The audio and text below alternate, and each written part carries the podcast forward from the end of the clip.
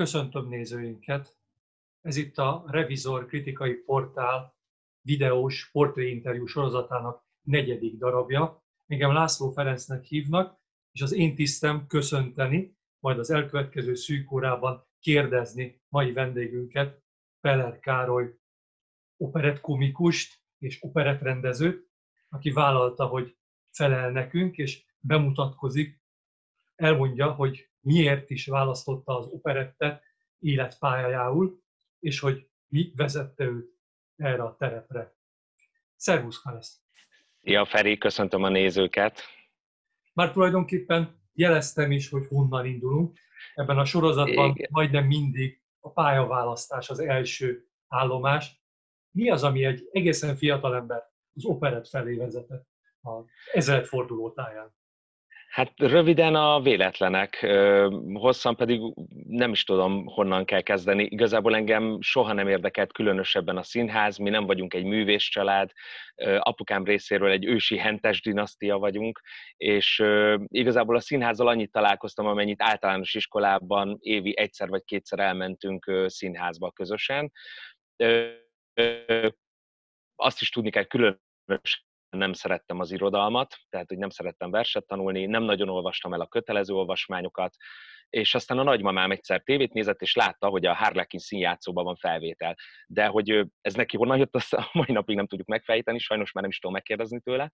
És akkor elvitt oda, ott felvettek, Koltai Judit osztályába jártam három évig, és a harmadik év vége felé mutatta be a, a Harlequin színház a pár utcai fiúkat, amiben kiválasztottak, de pont akkor kaptam fogszabályzót, és akkor mondták, hogy fogszabályzóval nem lehet, na hát én soha többet nem mentem oda, már akkor is volt önérzetem, és aztán a nagymamám megint tévét nézett, és akkor látta meg a Ferencvárosi Musical stúdiójának a hirdetését, ami a híres házaspárnak a nevéhez fűződik, Botka Valériához és Csányi Lászlóhoz, talán inkább a, a rádió gyerekkar vezetőiként ismerik többen, de hát ők kitalálták, hogy indítanak egy ilyen musical stúdiót, és hát elmentem oda, fölvettek, azt se tudtam, hogy a műzikát eszik-e vagy isszák, tehát fogalmam nem volt, de a legnagyobb változás ott történt az életemben, mert bementem az első órára, színészmesterség óra volt, Megyesi Mária ö, tartotta, talán a, az idősebbeknek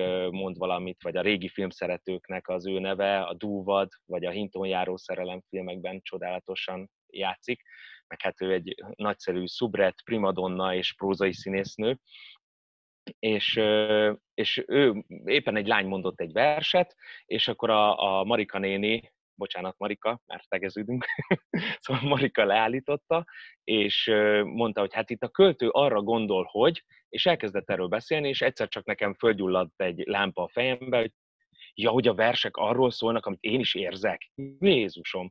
És akkor egyszer csak elkezdtem verseket olvasni, színházba járni, hát ugye a musicalt se ismertem, úgyhogy Budapesten megnéztem minden musicalt, amit játszottak, és aztán Marika révén, meg így a színházba járás révén elkezdtem operettekkel is találkozni. Aztán kiderült, hogy otthon van egy csomó operettlemez, azokat meghallgattam. Hát természetesen először a, a vidámabb számok, a táncos komikus szubret számok tetszettek, de aztán elkezdtem hallgatni a nagyáriákat is, és hát tulajdonképpen azt szoktam mondani, hogy igazából az operett talált meg engem.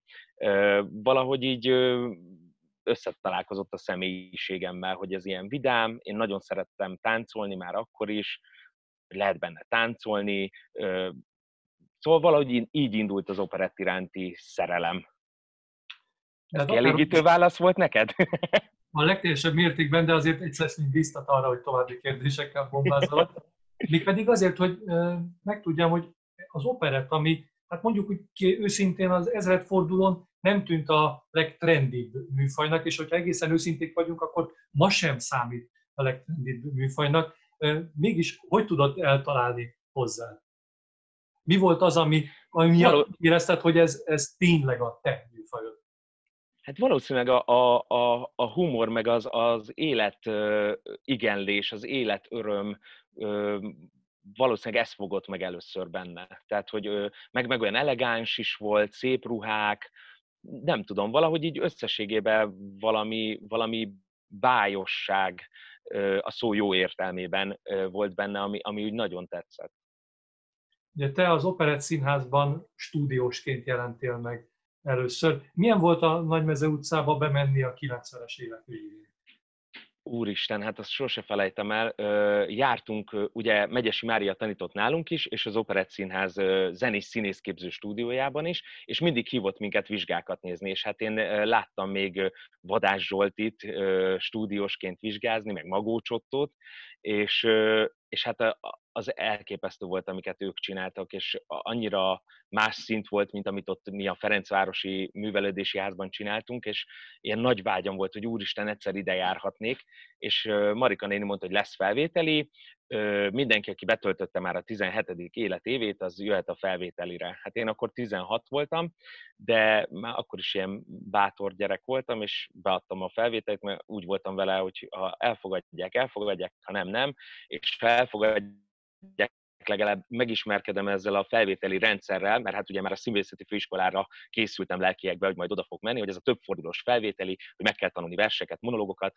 És akkor elmentem az Operett Színházba erre a felvételire. Az első fordulón 300-an voltunk, és onnan 30-unkat választották ki, és, és akkor az egyik énektanárnő, szegény Létai Klára mondta, hogy ő szeretne velem külön foglalkozni a második fordulóig, és, és akkor hát szinte minden nap jártam be az Operett Színházba, nyár volt, nyári szünet, a Crazy for You előadás ment akkor, és annak a díszlete állt a színpadon, és, és már nem tudom, egy pár hét után vettem a bátorságot, és beszoktam a nézőtérre.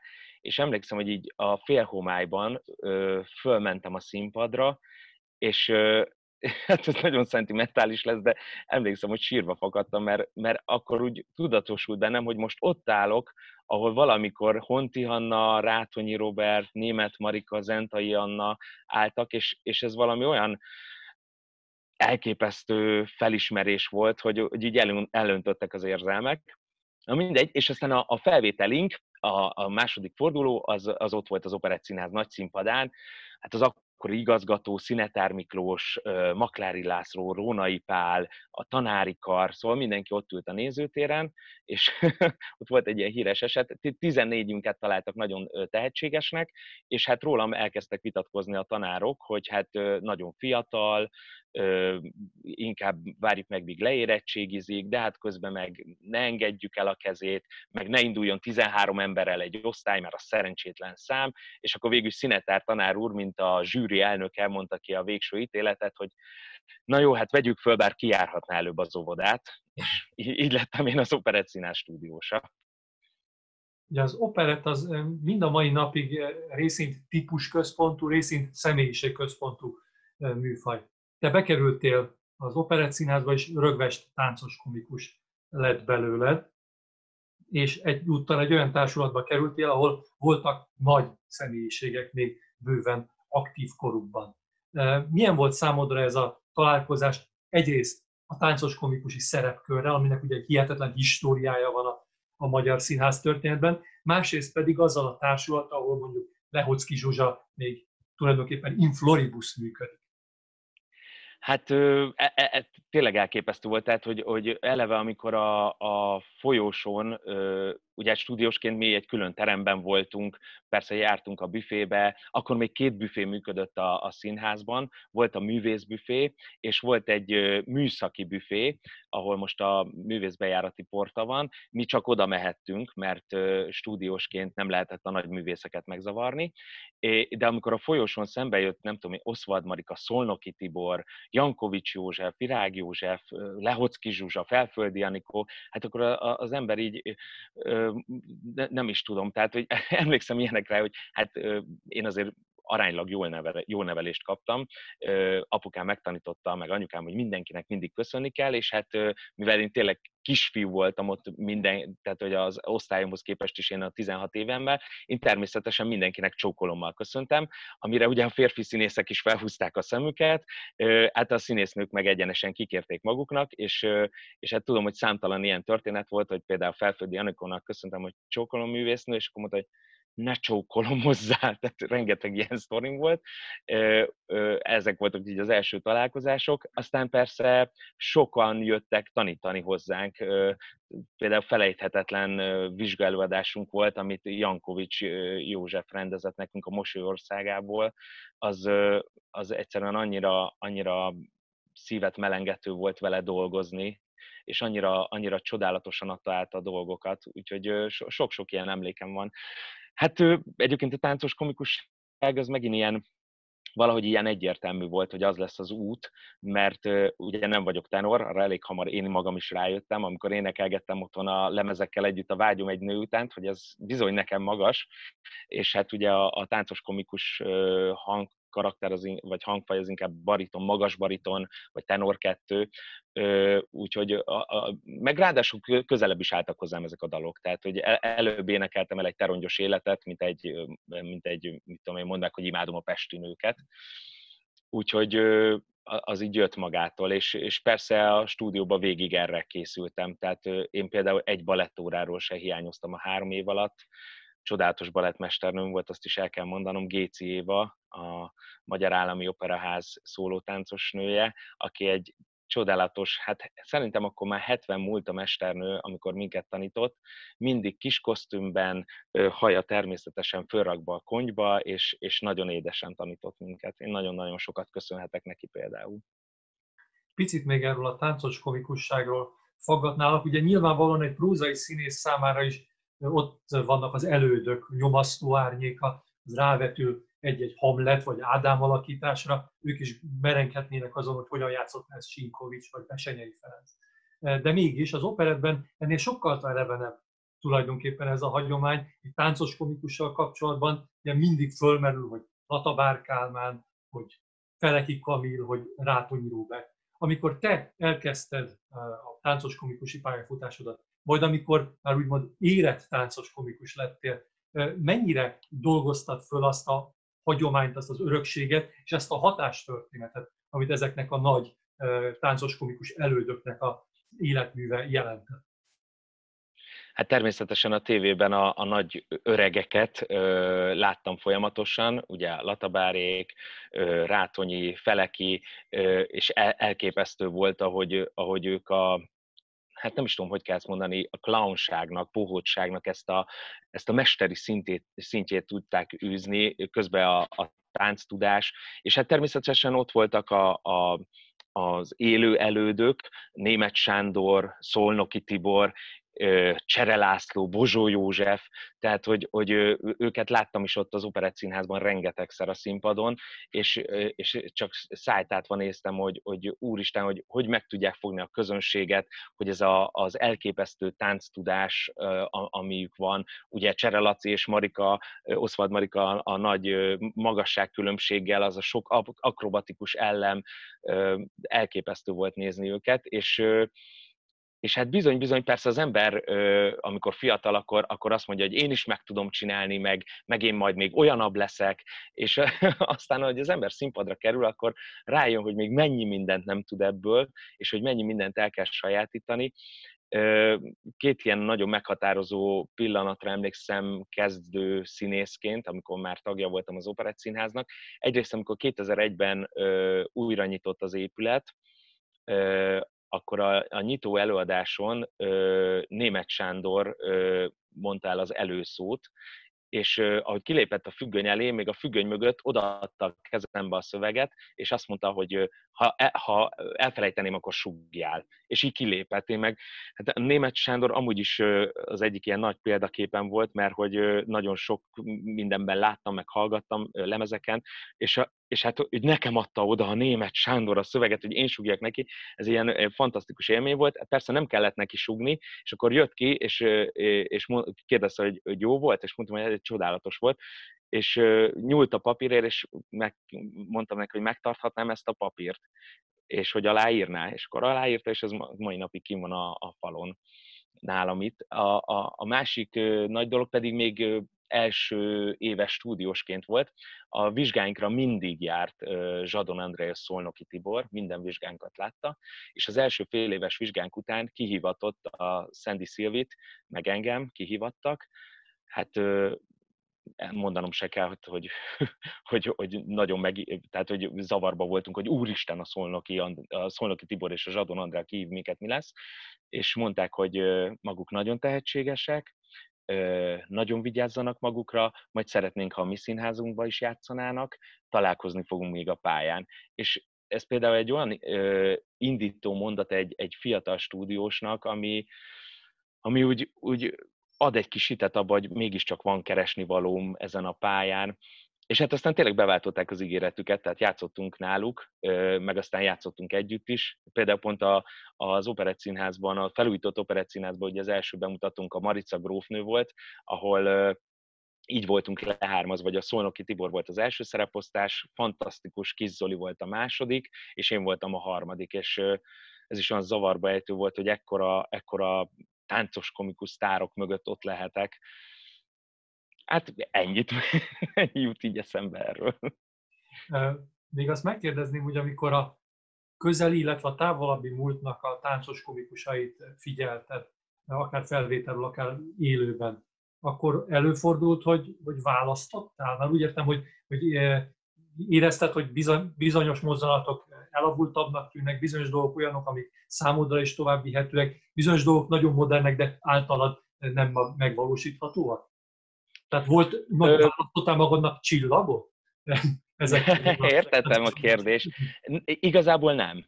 Tehát, hogy, hogy úgy mindenkiből tetszett valami, és, és akkor még nem is voltam ennyire tudatába ennek a dolognak. Tehát, hogy, hogy a, inkább az érzetek ö, ö, tetszettek. Volt hogy, volt, hogy fölvettem már videóra operett részleteket, és akkor kilassítottam, és leloptam a táncfigurákat, mert meg akartam tanulni azt a tánclépést, vagy azt a táncsort, tehát, hogy ilyen volt, de, de hogy direkt ne, nem, nem utánoztam. Én, én szerintem nem is tudok jól utánozni, és igazából nem is szeretek. Most már ezt felnőtt fejjel mondhatom. Így már érett színészként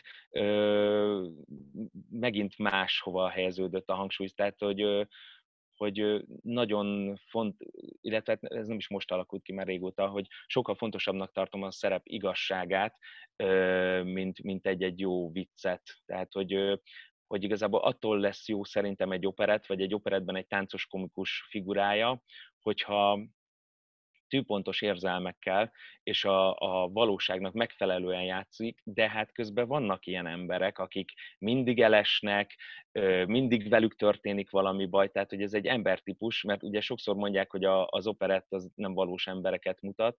Én akkor mindig azt szoktam mondani, hogy például Oswald Marika teljesen olyan, mint a színpadon az életben is, tehát hogy ő, ő napközben is felrobban az energiától, és nem lehet megállítani, és tulajdonképpen a, a beton rönkök cipelése közben is tud egy cigánykereket ejteni, ha úgy van.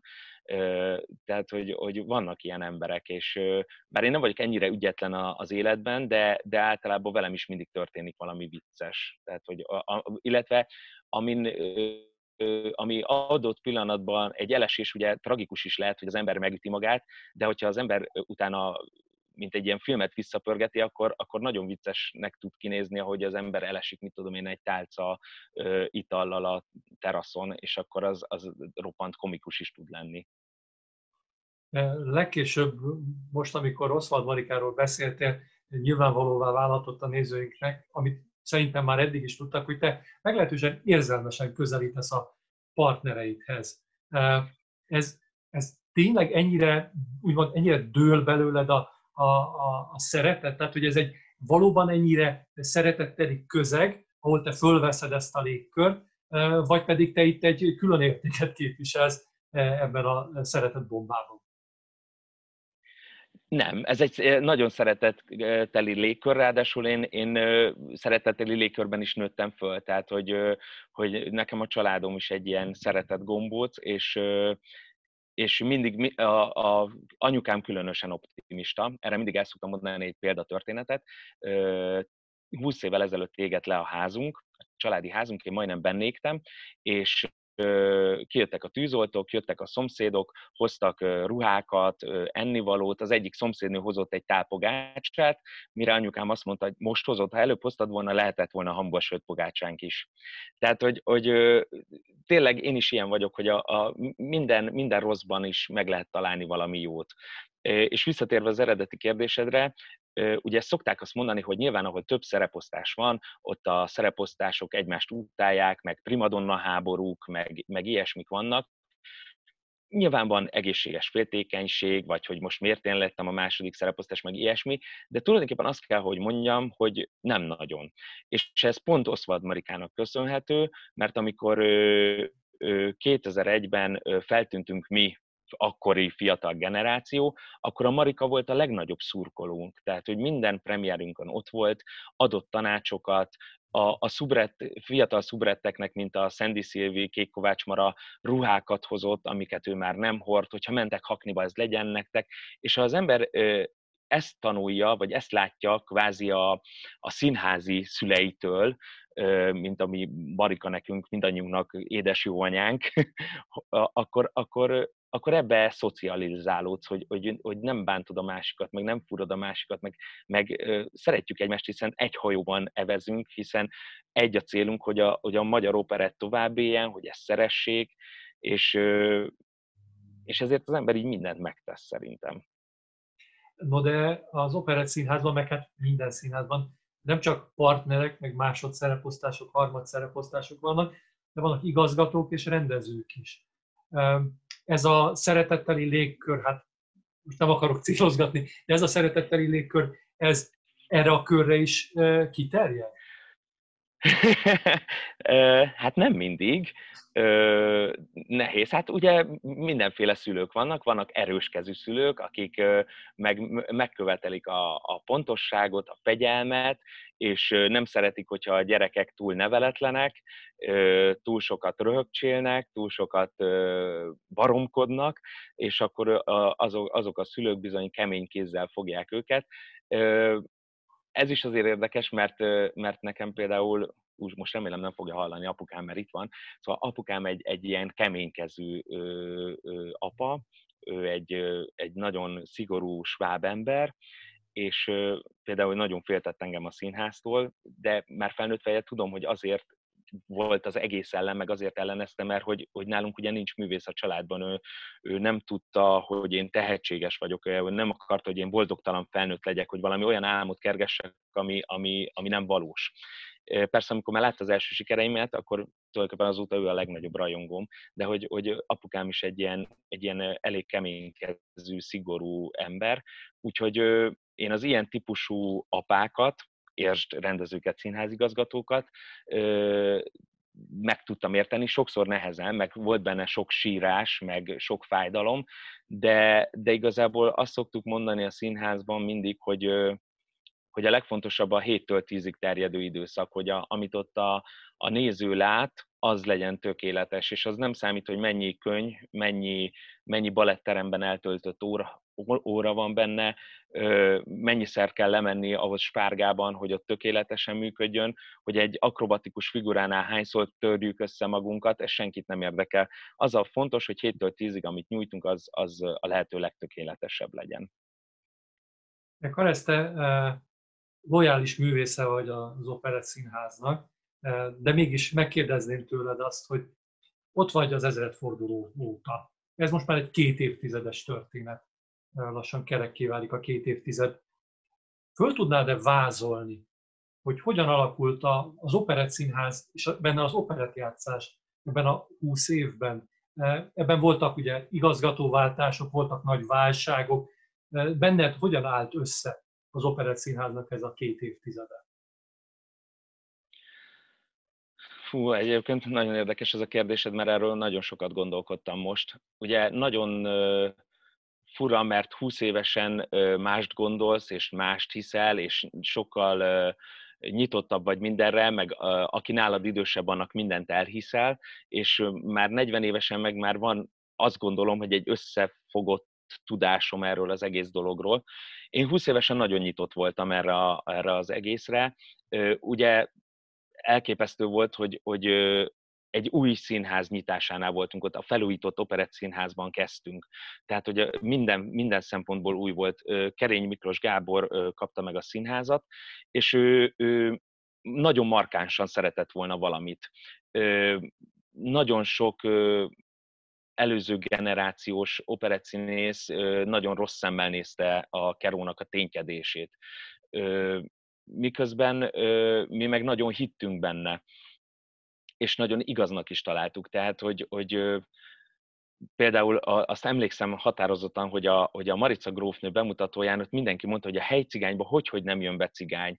És nem is értettem ezt, miközben láttam rengeteg Marica grófnő előadást, hogy tényleg mindig a helycigánynál bejön a cigány, és ott húzza a bonvivának a füle alá.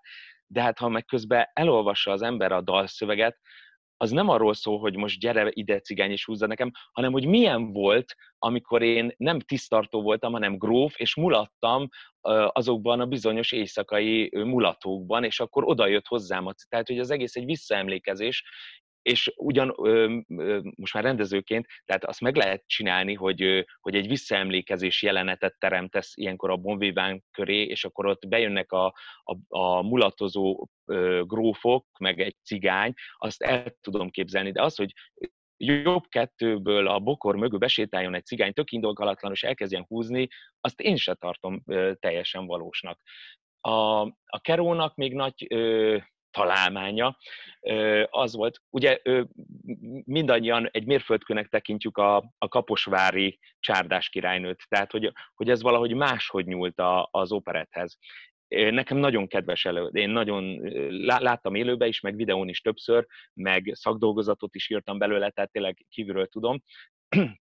És azt gondolom, hogy ez egy nagyon jó út, a Budapesti Operett Színházban nem lehet így operettet játszani, és nem csak az éneklés miatt, hanem, hanem ez egy, egy olyan lecsupaszítása a műfajnak, amiben pont a, a műfai adottságok vesznek el, miközben színházi értelemben meg nagyon-nagyon jó előadásnak tartom ezt ki tudom fejteni bővebben is hosszan, de szóval, hogy, hogy én ezt az előadást nagyon szeretem, és valahogy a Keró azt kereste mindig, hogy legyen nagyon igaz, amit csinálunk, és mégis feleljen meg a műfai elvárásoknak valahol.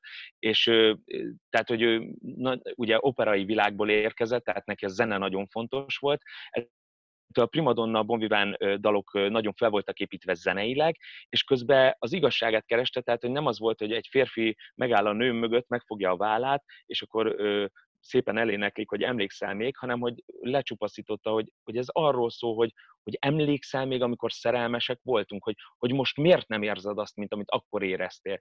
Hogy, hogy nem csak egy szép elgés volt, hanem tényleg mély egymás szívébe vájkálás. És ez nekünk roppantul tetszett és imponált, hogy, hogy, hogy tényleg minden jelenetet megfejtettünk. A, a, jó, mondjuk a táncos komikus szubred dalokat annyira nem kellett megfejteni, bár ez se igaz, mert azért ott azokról is beszéltünk nagyon sokat. Szóval, hogy elindult valami másfajta operetjátszás, Ráadásul a Keró nagyon szerette a díszletet mozgatni. Ugye általában az operettekre az jellemző, hogy egy felvonás, egy díszlet. Itt legtöbbször voltak változások, és elkezdte elképesztő módon használni a világítást, mint színházi elemet. És egy ellel, bocsánat, egy elemet, és, és, és valami olyan jött létre, amire hát szokták azt mondani, hogy ilyen musicalesebb lett az operett játszás, én csak azt gondolom, hogy egy kicsit maibb lett. És nyilván ennek lehetnek fokozatai, de én azt gondolom, hogy az operett mint minden színházi műfaj, mint maga a színház is, folyamatosan változik, folyamatosan érik, keresgél utakat, van, ami nem sikerül, és akkor el kell menni egy más út felé. És amit a, a Keró akkor csinált, az egy nagyon újfajta dolog volt az operett színházban, és szerintem az operett játszásban is. Ráadásul elképesztő mód megmozgatta a nézőket. Egyébként a 2000-es évek elején amúgy is beindult egy ilyen nézői boom, valamitől az emberek elkezdtek jobban színházba járni, és elkezdtek a zenés műfajok felé újra nyitni, és ezen belül az operett felé is. Tehát, hogy, hogy én azt vettem észre, ugye 95 hát óta vagyok stúdiósként az Operett tehát én megéltem azokat a, az előadásokat is, ahol tényleg 3-4-5 sorban ültek a nézők. 2001-től az Operett nem lehetett jegyet venni. Ö, ö, álltak sorba, a, a, amikor elkezdték a következő hónapokat árulni, álltak sorban a nézők, és elképesztő mód dübörgött a színház. Ö, szóval ez volt a, a kerülidőszak, és aztán ö, kicsit ö, ú, remélem senki nem fog felnégyelni ezért, hogy ennyire őszinte vagyok.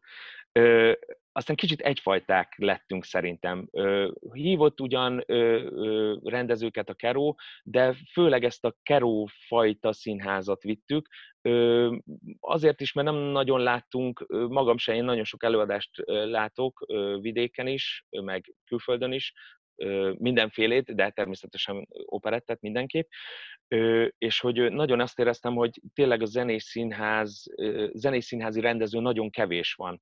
Persze aztán jöttek föl egyre többen, hát ugye Béres Attila, Somogyi Szilárd, tehát akik, akik a zene felől közelítették meg, mert mert nagyon sok jó prózai rendező van, aki próbálkozik operettel vagy zenés színházzal, és sajnos pont a zene marad ki belőle legtöbbször, mint főszereplő, mert nagyon jó prózai előadást rendeznek, amiben van zene, és azt érzed, hogy pont a zenés részek nincsenek igazán megcsinálva. Sőt, magam is nagyon sokszor dolgoztam olyan prózai rendezővel, aki abban a pillanatban, amikor megszólal a zene, akkor azt mondja a koreográfusnak, hogy innentől a te dolgod és én ebben nagyon nem értek egyet, tehát hogy a, a zenés színháznak a zene a főszereplője, tehát abból kell a leginkább foglalkozni adott esetben legtöbbször.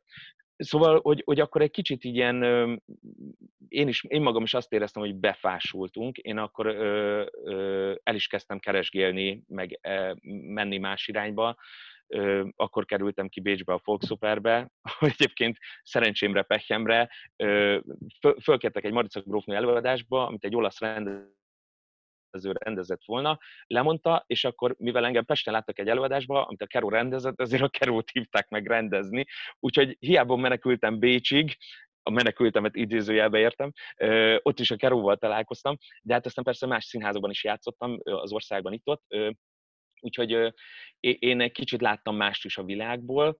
Aztán ugye lett a Lőrinci Gyuri, vagy György, bocsánat, az igazgatónk. Ott már a, ugye a Keró Keró éra vége felé, már a Keró is kezdett egyre jobban nyitni, de igazából a, a, a Gyuri időszaka alatt volt az, hogy, hogy jöttek más rendezők, tehát hogy például nekem nagyon találkozás volt a Székely Krisztával. Én, én azt a, a Kék Szakál előadást, azt így tudom, hogy a nézőket nagyon megosztotta. Nekünk egy nagyon, nagyon fontos élmény volt színészileg, színházilag, hogy a, hogy a Kék Szakába a Székely Krisztával dolgozhatunk. Tehát, hogy ez egy, egy nagyon más világ volt. Én például nagyon jó kritikákat is kaptam tőle, és ez jól is esett, hogy, hogy mások is észreveszik, hogy, hogy itt valami más történt velem is, mint ami eddig megszoktak tőlem. Hát ugye a mostani időszak, Kisbe Attila igazgatása, igazából erről azért máshogy kell beszélnem, mert hogy én már táncos komikus szerepeket nem játszom. Ami még fut nekem, az a Mágnás Miska, ami tulajdonképpen egy, egy kortalan, de hát én ugye 41 múltam, most már inkább a, a buffó, az idősebb komikus szerepek jönnek, hál' Istennek, és vannak nagyon jó fiatalok, a, akik táncos komikus szerepeket játszanak.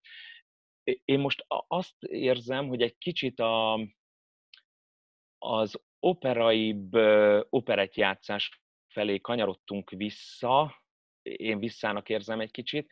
Tehát, hogy olyan előadásokat látok most nálunk, amit egyébként külföldön, német és osztrák nyelvterületen a hagyományos előadások, tehát nem a mi útkereső modern előadások, hanem a hagyományos előadások szépen kiállnak, elénekelnek, nincs benne nagy dráma, a kórus bejön együtt, elénekli, kimegy, ez is egy fajtája az operetnek.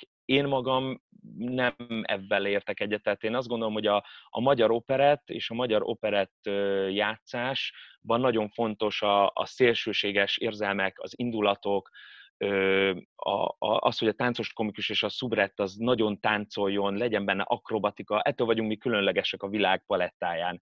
Tehát, hogy, hogy, hogy ettől hívtak meg minket a világon mindenhova, hogy, hogy mi az operettet valahogy máshogy csináljuk. Erre szoktam mindig elmesélni, hogy amikor Bécsben játszottam a Volksoperben, fantasztikus kollégákkal, nagyon jól énekeltek, nagyon jól táncoltak, jó színészek is voltak, és hogy azt vettem észre, hogy tökéletesen megcsinálnak mindent, de hogy egy izzadságcsepp nem hagyja el a homlokukat.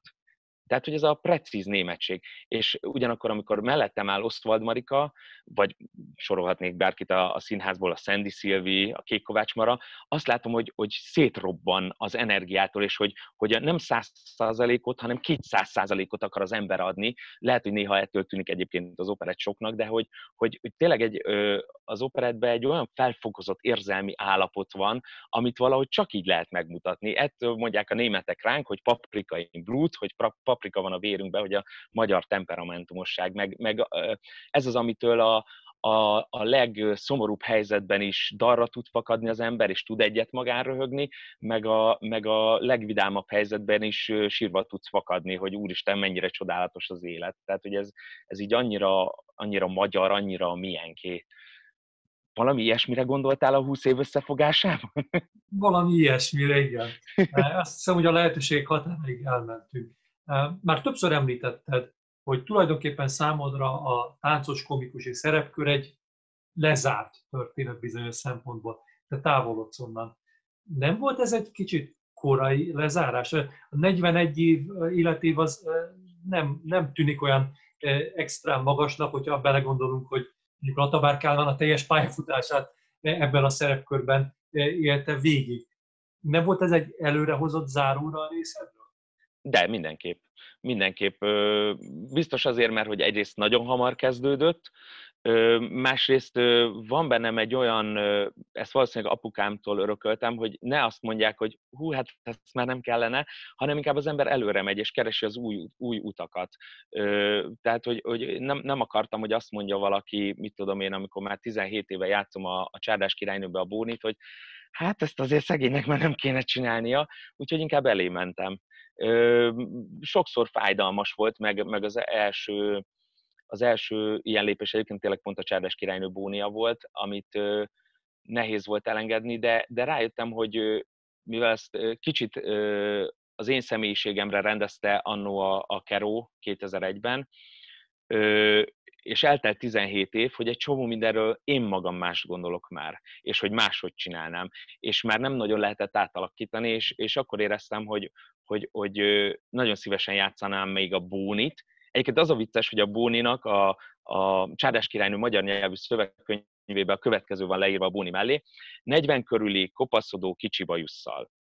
Tehát, hogy ha tulajdonképpen, ha, ha az eredeti dolgot nézzük, akkor pont most kéne a Bónit játszanom, de közben azt gondolom, hogy, hogy ilyen hogy sokkal jobb nézni a fiatalokat. Tehát a fiatalok lendületét, én magam a, a növendékeimet tátott szájjal és csillogó szemmel tudom nézni, hogy, hogy, hogy mennyire más gondolnak már az operetről, mint én, hogy, hogy, hogy az általam felállított korlátokat mennyire jól átlépik, és hogy ez nekem mennyire tetszik, és, és én nagyon sokat tanulok például a fiataloktól, tehát hogy a, a növendékeimtől, és itt, itt különösen gondolok a még nem annyira profi képzést. Nyaranta van Várpoltán egy országos musical és operett kurzus, ahol tanítok, és ott a nagy része a, a, a gyerekeknek 12 és 18 között van, és és imádják az operettet. Például idén a, a, volt egy, minden, a három hetet mindig egy gálával zárjuk le, a gálában azt hiszem 38 szám volt, ebből 5 musical, és az összes többi mind operett volt. És nem az én erőszakosságom,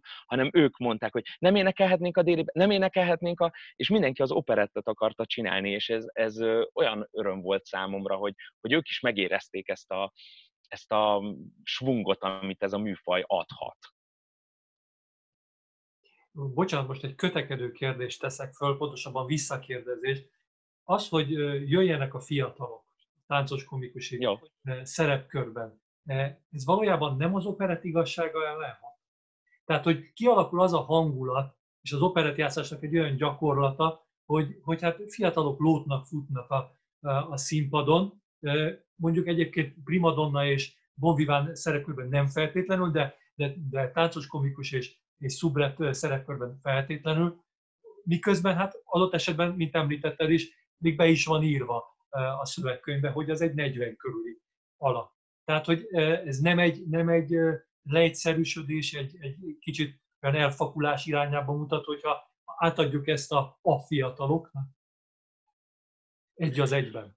De, szerintem lehet olyan csárdás királynőt rendezni, ahol, ahol a, a, a Bóni 41 éves meg lehet azt csinálni, hogy ez egy, egy kiégett férfi, aki minden estejét ott tölti az Orfeumba, udvarol a táncos lányoknak, adott esetben nem csak udvarol, de hogy egy, egy, egy kiégett férfi, aki egyszer csak a második felvonásban találkozik a, tényleg az igazi szerelemmel. Meg kell próbálni. Tehát, hogy én el tudok képzelni egy ilyen előadást egy jó rendezővel. Közben meg valamitől a fiatalságnak mégiscsak van egy, egy olyan, olyan csodálatos ereje, amit, amit, amit nagyon nehéz bármi mással pótolni a színpadon érdekes módon. Tehát, hogy, hogy, hogy a, a, a szép embert látni a színpadon, az, az, az annyira jó. Tehát, hogy, hogy egy, egy jó képű férfit, vagy egy nagyon csinos nőt akik teli vannak energiával és fölrobbannak, az az, az operett színház, vagy az operett színpadon egy, egy, egy operett előadásban az annyit ad hozzá, amit például most én azt gondolom, hogy színészileg erről egyébként pont a Sandy Szilvivel beszéltünk nagyon sokat, hogy színészileg tartok most ott, hogy bármit el tudnék játszani. Tehát, hogy azt gondolom, hogy amikor 20 évesen játszottam ezt meg ezt a táncos komikus szerepet, hogy mennyire nem volt fogalmam a szakmáról, és hogy most azt feltételezem, hogy most már nagyon sokat tudok, és hogy mennyivel jobb lenne most eljátszani azokat a szerepeket, hogy mennyi mindent hozzá tudnék tenni. És közben, közben rájössz, hogy azt a, azt a picit, amit az a 20 év korkülönbség jelent, azt nem tudod hozzátenni. A táncos komikusi szerepkörtől való távolodásod a te esetedben azt jelenti, hogy a buffó szerepkörbe léptél át, illetve operettet eh, rendezel. De a táncos komikusokkal kapcsolatban régebben az egy viszonylag bevett útirány volt, hogy belőlük ilyen idősebb, akár prózai jellemszínész vált, hát mint Rátkai Márton mondhatjuk, vagy, vagy Feleki Kamil. Számodra miért a, a rendezés, illetve a buffó szerepkör volt a legvonzóbb irány?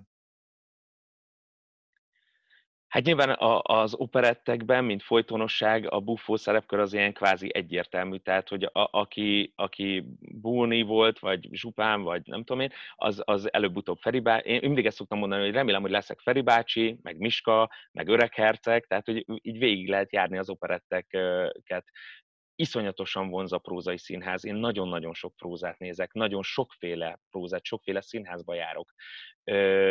Szerencsére most egyre több lehetőségem van a, prózai oldalamat kipróbálni.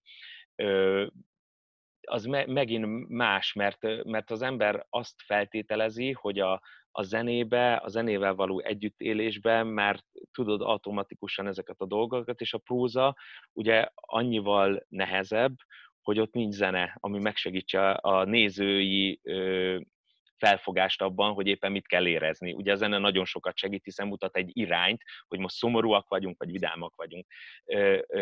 A prózai színház teljesen más zsigereimet mozgatja meg, és nagyon-nagyon szeretem. A, a rendezés az így, hát mindenre szoktam mondani, hogy tulajdonképpen a véletlenek alapján alakul az életem, hogy ez is így véletlenül jött, hogy volt 2004 körül egy nagy meghallgatás az Operett Színházban, mert a, a Ker úgy gondolta, hogy kellenének még fiatalok, és akkor jött nagyon sok fiatal énekes innen-onnan, akik nagyon jók voltak, de mondta, hogy még egy kicsit kéne velük foglalkozni, és akkor alakult meg az Operett Akadémia, ebbe az első osztályban végzett például Lukács Anita, Szabó Dávid, Geszti Veronika, Langer Soma, biztos kihagyok valakit, de szóval so, sok olyan, aki ma már kollégám, és ezt a, a Kéringer László, aki nekem az énekmesterem, nagyszerű énekes és énektanár, ő neki a kezébe adta a keró, és és akkor a, a, a Kéringer Laca ö, hívott, hogy figyelj, most megyünk a fiatalokkal fölépni, hogy megtanítanád nekük a, a terongyos koreográfiát. Figyelj, most kéne egy ilyen kvázi fél évi vizsgát csinálni, hogy a kis jelenetet előtte beállítod nekik. Figyelj, most kéne ö, évvégi vizsgát csinálni, csinálsz nekik valamit, és akkor körülbelül így kezdődött el az életemben a tanítás, és így kezdődött el a rendezés is Persze előtte már, amikor mi stúdiósok voltunk, akkor az egyik vizsgálóadást nem akarta megrendezni az osztályfőnökünk, a musical vizsgát, az apácákat, és azt akkor én 19 évesen rendeztem és koreografáltam az osztálytársa nőimnek, ami egyébként egy nagyon sikeres előadás volt, vizsgálódáson kívül is nagyon sokat játszottuk az országban. Tehát, hogy, de az egy ilyen fiatalkori kezdeményezkedés volt, aztán e, ez már így később jött, és aztán rájöttem, hogy a, a tanítással, meg a, a rendezéssel is nagyon sokat tanulok én magam is. Sokkal felszabadultabb leszek a színpadon. Tehát, hogy például merek, vagy, vagy amikor kérek egy instrukciót, akkor, akkor rájövök, hogy, hogy úristen, ez színészként lehet, hogy nem jutna eszembe, mert hogy le lennék korlátozva a, a rendezői elvárás felé, és közben rendezőként meg sokkal szabadabban gondolkodom. És ez, ez egy csomó mindent felszabadított bennem a, a színészi oldalamról is, tehát hogy ö, nekem tényleg nagyon sokat nyitott ez a dolog. Ö, a rendezésben meg van persze az is, hogy, hogy amikor járok színházba és látok zenés előadást, akkor egy csomószor azt gondolom, hogy, hogy úristen, olyan kicsi múlna, hogy ez jó legyen, hogy, hogy, hogy miért nem hallja a rendező, hogy itt a zene azért vált, mert itt érzelmi váltás van. És akkor az ember így feltételezi magáról, ugyanúgy, mint fiatal színészként, így fiatal emberként, vagy fiatal rendezőként is, hogy na én ezt lehet, hogy jobban tudnám. És szerencsére adottak lehetőségek, és akkor így kipróbálgattam magamat, szembesül az ember, hogy azt hiszi, hogy jobban tudja, de hogy közben egy csomó mindent meg kell tanulni ebben kapcsolatban is. Nagyon sokan segítettek, tehát én iskolai rendszerben a rendezést nem tanultam sajnos, de sok mestertől tanultam, sok mindenkinek a, a, a próbaidőszakára beültem, hogy milyen rendezési technikák vannak. Sokszor kértem tanácsot általam nagyra becsült rendezőktől, hogy üljenek be az én próbámra, és mondják el, hogy mit gondolnak. Úgyhogy azt gondolom, hogy valamit ehhez is értek, vagy valamit ebből is tanultam, és igazából ez nem nagy képviség akar lenni, csak hogy, hogy én nálam az szokott a, a mérce lenni, hogy amikor nézek egy előadást, amit én csináltam, és nézővé válok, és akkor azt mondom, hogy úristen, ez mennyire jó. Ja, de hát ezt én rendeztem, ez olyan nagy képviség azt mondani, hogy ez tetszik. Tehát, hogy, hogy amikor elfelejtett, hogy ehhez közöd van, az, az, az mindig számomra egy ilyen jó mérce, hogy, hogy akkor, akkor ez lehet, hogy másnak is tetszhet, vagy, vagy valamilyen szintet képvisel bocsánat, egy kicsit teoretikus kérdés jön. Ugye az operett rendezés az eh, részint egy szélesebb eh, rátekintést eh, biztosít, másrészt szélesebb rátekintést igényel az alkotótól.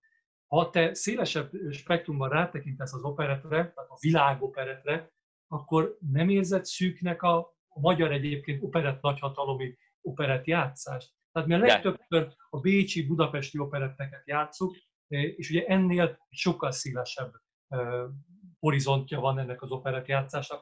Az angol, a francia operett szinte meg sem jelenik a magyar repertoáron. Ráadásul ezeket a francia meg angol operetteket néha nagyon izgalmasan adják elő. Hát arról most nem is beszélve, hogy a Bécsi Budapesti operetteket is mondjuk a Komisa operben ugye egészen-egészen revelatív módon játszák. Hogy megújítható ilyen módon a magyar operett játszás? Ezt most már a rendezőtől kérdem, hogy hogy többféle operettet lássunk, és kicsit izgalmasabb színházként? Hát szerintem a legnagyobb baj az, hogy az operett drága műfaj. ahhoz, hogy, hogy sokfélét játszál, ahhoz nagyon sok pénz kell. Iszonyú nagy álmom lenne egy olyan operett színház, ahol tényleg az operett, operettek teljes spektrumát meg tudjuk mutatni, tehát hogy tényleg, ahogy mondtad is, a, a, a francia operettet, az angol operettet, miközben nagyon érdekes, hogy a néző valamiért nálunk a francia operetnek nincs akkora sikere. Nem a, nem a, nem a magyar finomság, tehát hogy ez a francia finomságot, a, a kis politikai humort, a kis szurkálódást, ö, ö, jobb, tehát hogy a, fra, a francia operett valamiért tényleg a franciáknak szól inkább. Hogy az angol operetnek ez a tipikus angol humora, a, a, a, se áll nagyon közel a magyar nézőköz. Tehát, hogy, hogy valahol nyilván nem véletlen, hogy mi a, a Kálmán lehár hagyományokat szeretjük. Miközben úgy gondolom, hogy nagyon jó lenne megmutatni, tehát egy kuriózumként megmutatni ezeket. De, de ennél közelebb megyek, tehát, hogy én, én nagyon izgalmasnak tartanám, hogy, hogy ezeket a, a nagy megszokott darabokat szétszedni, és, és teljesen máshogy értelmezni, mai gondolkodással. Erről már csomószor beszéltem, és nagyon sokszor megvetnek érte, hogy én ezt fölhozom, de talán a revizor nézői, olvasói, meg te meg fogod érteni a lelkesedésemet. Sajnos az előadást nem láttam. Kölnben játszottak egy csárdás királynőt, amiben a rendező úgy gondolta, hogy mitől tud ez modern lenni, hogy, hogy ugye az, hogy egy herceg beleszeret egy énekes nőbe, hát puff, ez ma már nem, tud, ne, nem tudunk azonosulni vele, mert ilyen előfordul. Azt találta ki a rendező, hogy a, a Szilviát játszó ö, színész az férfi. Egy férfi, aki egy, ö, egy éjszakai bárba lép föl nőként. És hát ez, a, ez már azért kiveri a biztosítékot, ugye mindenkinél, ö, hogy, hogy egy, egy, egy nemesi, gazdag családba a, a fiatal fiú hazavisz egy másik férfit. És, és ezt egy nagyon izgalmas színházi ötletnek tartom, soha nem lehetne megcsinálni Magyarországon, tehát olyan felháborodás lenne, hogy csak na. Miközben maga a gondolat, amiért száz évvel ezelőtt a csárdás királynő megszületett, hogy mekkora botrány az, hogy egy, egy, egy nemesi származású fiú egy pár énekesnőt hazavisz, az tökéletesen leképzi ez a száz éve későbbi ötlet. Egyébként Kálmán Ivonnal, Kálmán Imre lányával beszélgettünk erről, és mondta, hogy neki élete legjobb csárdás királynő előadása volt az. Soha nem látott ilyen jó csárdás királynő előadást. Tehát, hogy, hogy nyilván lehetne ilyen nagyon érdekes utakat keresni, Miközben hozzáteszem, hogy ez erre nem az operett színház nagy színpad alkalmas, tehát hogyha, hogyha lennének ilyen, ilyen ilyen előadások. Csak sokszor van ilyen egyébként más budapesti színházakban, vagy, vagy adott esetben vidéki színházakban, ahol nagyon ugye beszéltünk már a, a Mohácsi féle csárdás királynőről, ahol, ahol ezek az új utak, vagy más formák keresése van az operetben. Ö, legtöbbször az a baj, hogy, hogy közben meg nem párosul énekesi teljesítménnyel. Tehát, hogy, hogy mit tudom én, a, ha a Mágnás Miskát nézzük, amit játszunk nálunk az Operett Színházba a Verebes István rendezésében, egy klasszikus, hagyományos, népszínházi módon tálalva, megy a, a Víg Színházban egy nagyon más ö, ö, nagyon más köntösben, egy nagyon más felfogásban, hogy, hogy mind a kettőnek van értéke, és mind a kettőn lehetne sok mindent változtatni az én ízlésem szerint például. Én például a, a Szegeden, amikor csináltam a Mágnás Miskát, én próbáltam egy, egy olyat ö, olyat fölrakni a színpadra, ami a, az én ízlésemnek, vagy, a, vagy arról árulkodik, hogy én az operetről mit gondolok, vagy hogy milyen lehet egy, egy 2019-es vagy 20-as operett. Ha már megemlítetted a revizort, ami egy kritikai portál, akkor megkérdeznék arról, némi töredelemmel egyébként, személyes töredelemmel, hogy te hogy állsz a kritikával? A személyes töredelemnek az a magyarázat, hogy magam írtam rólad egész e, csúnya dolgokat. Te hogyan viseled, mennyire figyeled, és egyáltalán tudod-e használni a kritikát? Most kicsit lefagytam. Figyelem a, De nem.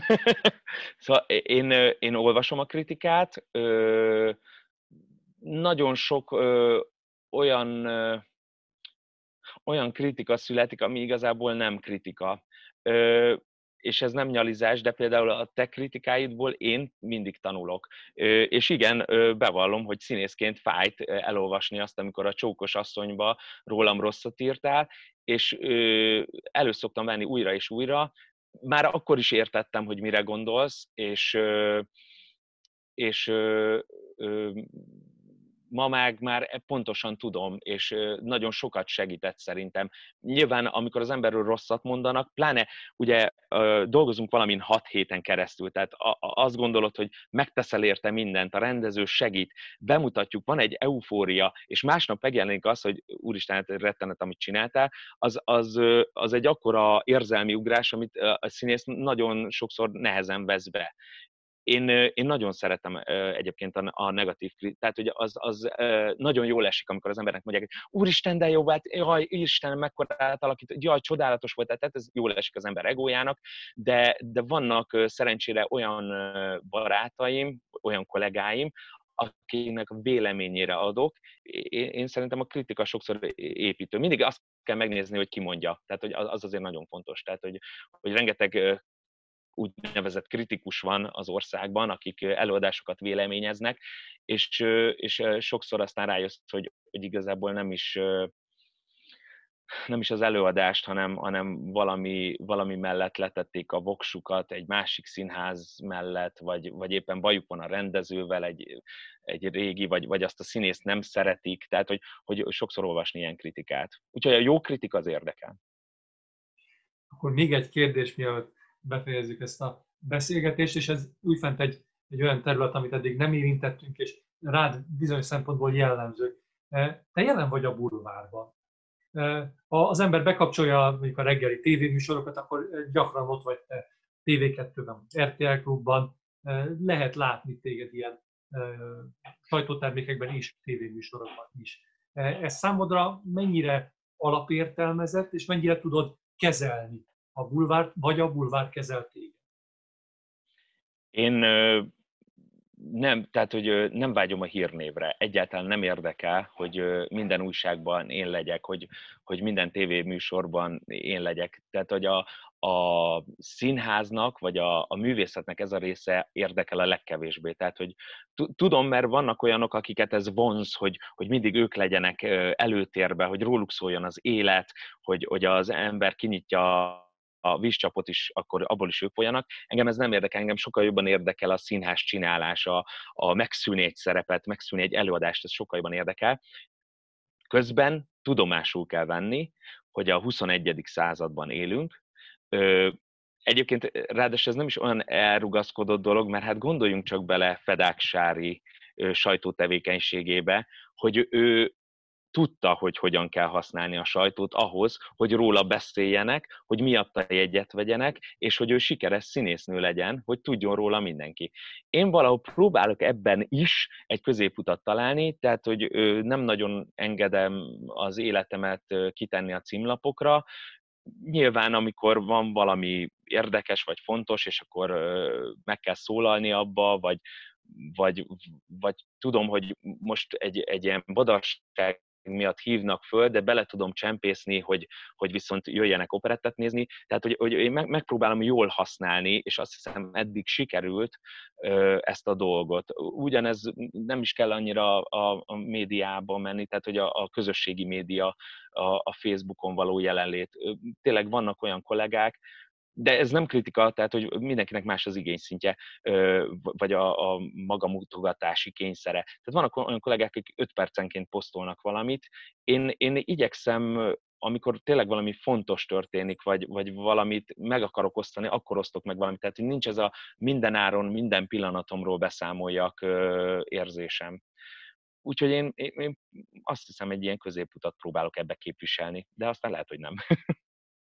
De azért, azért fontos, azért gondolom fontosnak, mert mert tényleg az emberek nagyon sok sajtóterméket fogyasztanak, meg, meg rengeteget néznek tévét, és, és az, hogy én, én mondjuk ilyen szenvedélyesen szeretem az operettet, és szeretném, hogy mások is megszeressék, akkor azt gondolom, hogy így tudok közelebb kerülni. Tehát, hogy például nagyon sokan bíráltak, amikor az egyik kereskedelmi tévének az egy ilyen show műsorában benne voltam. Ki lehet mondani a címét?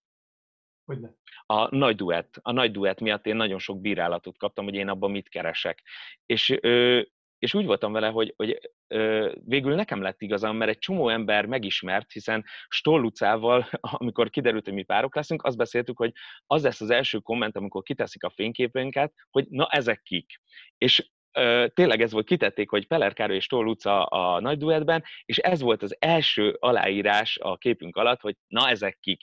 Fölhívtuk egymást a Lucával, és ezen nagyon röhögtünk. És közben azt kell mondjam, hogy nagyon sokat adott ahhoz, hogy engem megismerjenek, ezáltal, mert nem, nem az érdeke, hogy engem még többen kövessenek a Facebookon, hanem hogy, hogy az operett műfajhoz közelebb vittem szerintem egy csomó embert. És, és ha valami érdekeltségem van, akkor, akkor talán ez, ez a legfontosabb, hogy, hogy akár általam, hogy itt van egy ilyen nem annyira öreg, meg nem annyira fiatal, egy ilyen nem annyira csúnya, nem annyira szép fiú, aki ilyen kedveseket szokott nyilatkozni, hogy nézzük már meg, hogy ez ki. Ja, az operettszínházba, nézzük már meg valamibe az operettszínházba, és akkor lett megint egyel több nézőnk. Karesz, nagyon köszönöm a beszélgetést. Hát én is. Önöknek, nézőinknek pedig köszönöm a figyelmet. Felszólítom önöket arra a legbarátibb módon, hogy olvassák a revizor cikkeit és keressék a revizor videóit, amelyek szépen sorjáznak majd az elkövetkező hetekben. A viszontlátásra!